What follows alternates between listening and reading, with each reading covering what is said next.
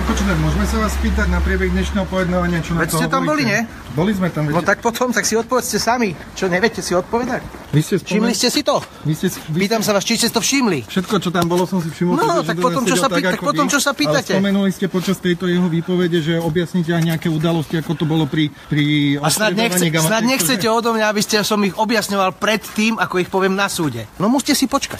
Do Prečo si 22. mysl- Prečo si myslíte, že o tej zmenke vlastne okrem Pavla Ruska Markize nikto nevedel? No, Predbiehate udalosti 22.2. Pokiaľ sa to konanie bude konať, sa to dozviete. 22. februára 2018 Jan Kuciak neprišiel do práce, lebo ležal zavraždený vo svojom dome. Tento záznam rozhovoru Mariana Kočnera s našim kolegom Jánom Petrovičom je z o kauze zmenky 3 týždne predtým. Vďaka kauze zmenky je teraz Kočner vo väzbe. Spolu s Pavlom Ruskom vypovedajú to isté, že Rusko mal doplatiť Kočnerovi asi 500 miliónov korún z vlastných peňazí a keďže ich nezaplatil, ručí za ne Markíza. Lenže Rusko mal za predaj Markízy dostať asi iba 580 miliónov, čiže ak by 500 z nich mal dať Kočnerovi, Markízu predal nelogicky lacno. Týmto argumentom Ruska priamo na pojednávaní zaskočila svetkyňa Radka Dering, ktorá bola finančnou riaditeľkou televízie. Čistě číselně při prodeji tvého podílu by mi potom ta částka, kterou si za ten podíl obdržel, přišla neadekvátně malá. Tento argument svetkyne proti Kočnerovi a Ruskovi rozoberieme s právnikom Markízy Tomášom Kamencom. Ona mu pripomenula, že buď tá story nie je pravdivá, alebo obchodne spravil mimoriadne zlý krok. A pripomenieme si aj turbulentný vzťah Pavla Ruska s Marianom Kočnerom od násilného ovládnutia Markízy cez kúpu domu Pavla Ruska až po spoluprácu v kauze zmenky. V roku 2000 boli nezmieriteľní sokovia, to pripustil aj Pavlo Rusko. Je piatok 27. septembra. Dobré ráno vám želá Peter Hanák. Ráno nahlas. Ranný podcast z pravodajského portálu Aktuality.sk. sa tak ako vy obávam, aby sa aj cez televíziu Markíza nezačali šíriť také nehoráznosti, ako sa šíria stále viac cez slovenskú televíziu.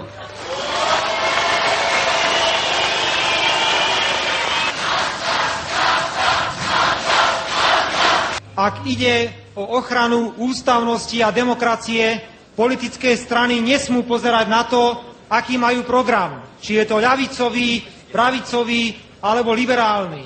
Boj za ľudské práva Toto je archívny zvuk spred viac ako 20 rokov, keď mafiáni spojení s Kočnerom v kauze Gamatex obsadili Ruskovú Markízu. Opoziční politici v boji proti Mečiarovi na čele s Mikulášom Dzurindom a Robertom Ficom sa vybrali zachraňovať vtedy jedinú od Mečiara nezávislú televíziu. My chápeme slobodu prejavu nielen ako šírenie pozitívnych a krásnych informácií. Sloboda prejavu to je aj šírenie kritických, niekedy šokujúcich informácií. A na to je treba Markízu, aby Markíza v plnej miere realizovala takúto slobodu prejavu, ako ju chápe celá Európa a nie iba časť slovenského politického spektra. Aj toto bol vtedy Robert Fico. Ten sa za 20 rokov zásadne zmenil. A podobne zásadne sa zmenil aj vzťah Ruska s Kočnerom, ktorí vtedy stáli na opačných stranách barikády a teraz už spolu sedia na lavici obžalovaných v kauze zmenky, ktorá bude v oktobri pokračovať ďalšími pojednávaniami. Obžaloba už prezentovala množstvo dôkazov a argumentov v neprospech Kočnera s Ruskom a ak im súd dá za pravdu, obaja môžu v tomto jedinom prípade skončiť vo výkone trestu na 12 až 20 rokov. Všetci doterajší svetkovia vypovedali, že o existencii žiadnych zmeniek nevedeli a nebola o nich žiadna zmienka ani v účtovníctve Markízy, ani o nich Pavol Rusko nič nepovedal americkej spoločnosti CME, ktorej Markízu predal. Jeden z hlavných argumentov obhajoby je, že sa z toho nedá vyčítať, že by zmenky neexistovali, a teda, že ich Rusko s Kočnerom neskôr sfalšovali. Pavol Rusko. Stále sa tu odvolávame, nebolo to v účtovníctve, nebolo to v audite. Keď niečo nebolo v audite a v účtovníctve, to neznamená, že to nebolo. Ja som povedal jeden príklad. Pani Folcová uznala dlh Kamatexu. Uznala, že to zaplatí, spísala exekučný titul a bola exekúcia. Hľadajte to v účtovníctve Markízy. Nie je to nikde. To je dôkaz, že to nebolo. Lenže už na augustovom pojednávaní vypovedala aj bývalá finančná šéfka Markízy Radka Dering. Tá zaskočila obžalovaného Ruska ďalším ekonomickým argumentom, že ak mal Markízu predať za približne 580 miliónov korún, pričom ak by už vtedy vedel, že Kočnerovi dlží 500 miliónov, tak Markízu predal neuveriteľne lacno. Tu je nahrávka z výpovede Radky Dering pred súdom. Z finančního hlediska um, jsem se nad tím zamýšlela. Um, čistě číselně při prodeji tvojého podílu uh, by mi potom ta částka, kterou si za ten podíl obdržel, přišla neadekvátně malá. Protože kdyby si věděl, že máš ještě směnky za půl miliardy, tak si vlastně ten uh, podíl prodal za 60 milionů. To je čistě finanční uvažování. Svedectvo Radky Dering bude jeden z dôkazov proti Kočnerovi a Ruskovi, aj vďaka nej teda môžu obaja skončiť vo vezení. Dôkazov je však viac, hovorí právnik Markízy Tomáš Kamenec. Pred súdom a aj v rámci prípravného konania určite bolo zhromažených viac argumentov, ktoré svedčia o tom, že tá verzia, ktorú prezentuje Pavlo Rusko a Marian Kočner, nie sú pravdivé. Z výsluchov svetkov tiež je zjavné, že nikto z nich o tom nevedel, aj keď by vedieť mali. A tvrdenia Pavla Ruska, že teda nebol dôvod, aby toto spomínal, tiež vyzerajú až absurdne. Veľmi zaujímavá bola výpoveď aj svet, e, výpoveď svetkyne Radky Döring ako finančnej riaditeľky e, Markízy a zástupkyne CMI. No, na to sa vás opýtam konkrétnejšie. Ona spomínala, že tam jednoducho nesedí matematika. Že keby Pavol Rusko mal naozaj podpísať zmenky v roku 2000 za zhruba, ak sa nemýlim, okolo 500 miliónov korún, to vychádza, tak by potom nebol predal svoj podiel v Markize Američanom tak lacno? Hovorím to správne? V zásade ona mu pripomenula, že teda buď tá story nie je pravdivá, alebo teda obchodne spravil mimoriadne zlý krok. Pavol Rusko hovorí, že v roku 2000 sa s Marianom Kočnerom dohodol na doplatku za vyrovnanie kauzy Gamatex 500 miliónov korún. Bol to jeho osobný záväzok, ktorý mal on vyrovnať zo svojich peňazí. A myslel si, že to nebude problém, keď predá obchodný podiel v Markíze. Treba si uvedomiť, že tuším v roku 2005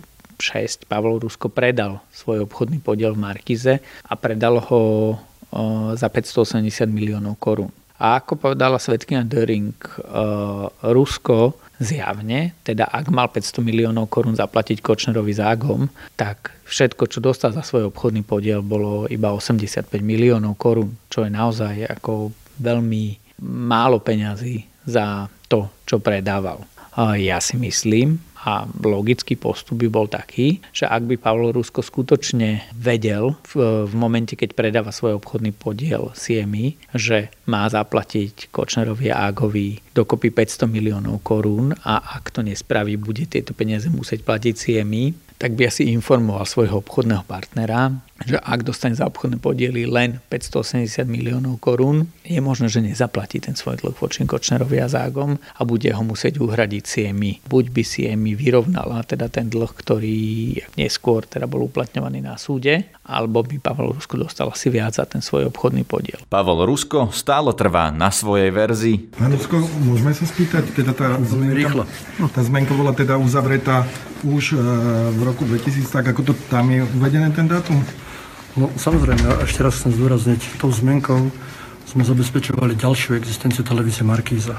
Tomáš Kamenec Pavlovi Ruskovi vôbec neverí a dáva za pravdu Radke Dering. Neviem si predstaviť, že by človek postavení Ruska skutočne bol ochotný a schopný mlčaním predať svoj obchodný podiel spôsobom, kedy by mu v čistom zostalo niečo menej ako 100 miliónov korún. Pretože na tá Markíze to bol jeho projekt, to bolo veľké v tom, čo sa jej veľmi darilo. Čo teda z toho vyplýva? Vyplýva z toho, že Pavel Rusko zrejme tie zmenky v tom roku 2000 nepodpísal, keď nič takéto Američanom, ktorí kupovali Markízu, nepovedal? No, je to zase skôr ako nepriamy dôkaz, nie je to dymiaca sa zbraň, ale je, je zjavné, že tá, tá konštrukcia, ktorú prezentuje Rusko s Kočnerom, má vážne slabiny a sled udalostí a vlastne to, čo sa stalo pri urovnaní kauzy Gamatex a následne pri predaji obchodných podielov Markízy CMI a skôr svedčia o tom, že tieto,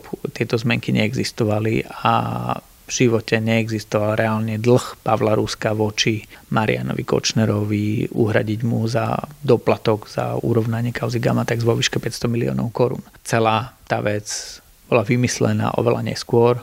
My predpokladáme, že niekedy v roku, koncom roku 2015 alebo začiatkom roku 2016 a tak boli aj vyfabrikované zmenky, ktoré si neskôr spoločnosť Mariana Kočnera uplatnila na súde voči Markize. Takže podľa vás Kočner s Ruskom nespolupracovali už niekedy okolo toho roku 2000, ale začali spolupracovať až neskôr? No v roku 2000 boli nezmieriteľní sokovia, to pripustil aj bolo Rusko. Je potrebné povedať, že kauza Gamatex naozaj prebiehala od roku 98 až do roku 2000 a, a bolo tam naozaj boli použité prostriedky, ktoré hm, ťažko možno označiť za prostriedky bežné v demokratickom a právnom štáte. Ako vyplýva z výpovedí na súde a ako čo je aj historický fakt, tak Pavel Rusko si najal ukrajinskú ochranku čo neboli teda úplne že bežní džentlmeni, ktorí by ako mali povolenie na prevádzkovanie nejakej súkromnej bezpečnostnej služby a zase Gamatex chránili Sikorovci. Rusko vypovedá, že priamo do riešenia tejto veci bol angažovaný aj Steinhübel, aj Čongrady, čo teda boli zjavne bosovia bratislavského podsvetia, ktorí mali ako veľmi silné osobnosti akože v kriminálnom prostredí. Takže Kočner a Rusko stáli proti sebe s rôznymi bandami goril za chrbtom. Rusko sa stal politikom, dokonca podpredsedom vlády a ministrom hospodárstva v druhej vláde Mikuláša Zurindu, predal Markízu a bol predsedom strany ANO, ktorá sa mu počas vládnutia rozpadla a v predčasných voľbách v roku 2006 skončila mimo parlamentu. Rusko sa počase dostal aj do finančných problémov. Marian Kočner zatiaľ pokračoval vo svojom biznise a stále bojoval proti Ruskovi. Opäť Tomáš Kamenec. Keď si spomenieme napríklad kauzu Majak nádeje, keď si pozrieme e, predaj domu Pavla Ruska v Záhorskej Bystrici, kto ho kúpil, za akých podmienok, tak ja si myslím, že tam sa zrodil nápad na spoluprácu a na realizáciu tejto kauzy, alebo ako to nazvať. To znamená, že až keď Pavel Rusko nemal peniaze, tak sa skamarátil s Kočnerom? Ja nepoznám ich osobný vzťah. Ja neviem povedať, či sú kamaráti. Ja si myslím, že v kauze zmenky sa stali obchodnými partnermi. To znamená, Pavel Rusko, povedzme v ťažkej finančnej situácii, možno, že dostal ponuku, ako to vyriešiť, a pričom každý z obchodných partnerov by asi profitoval nejakým spôsobom z celej tej veci. Asi rovnaké platí aj o Štefanovi Ágovi, ktorý tiež vypovedal, že mal slúbený nejaký podiel zo zmeniek.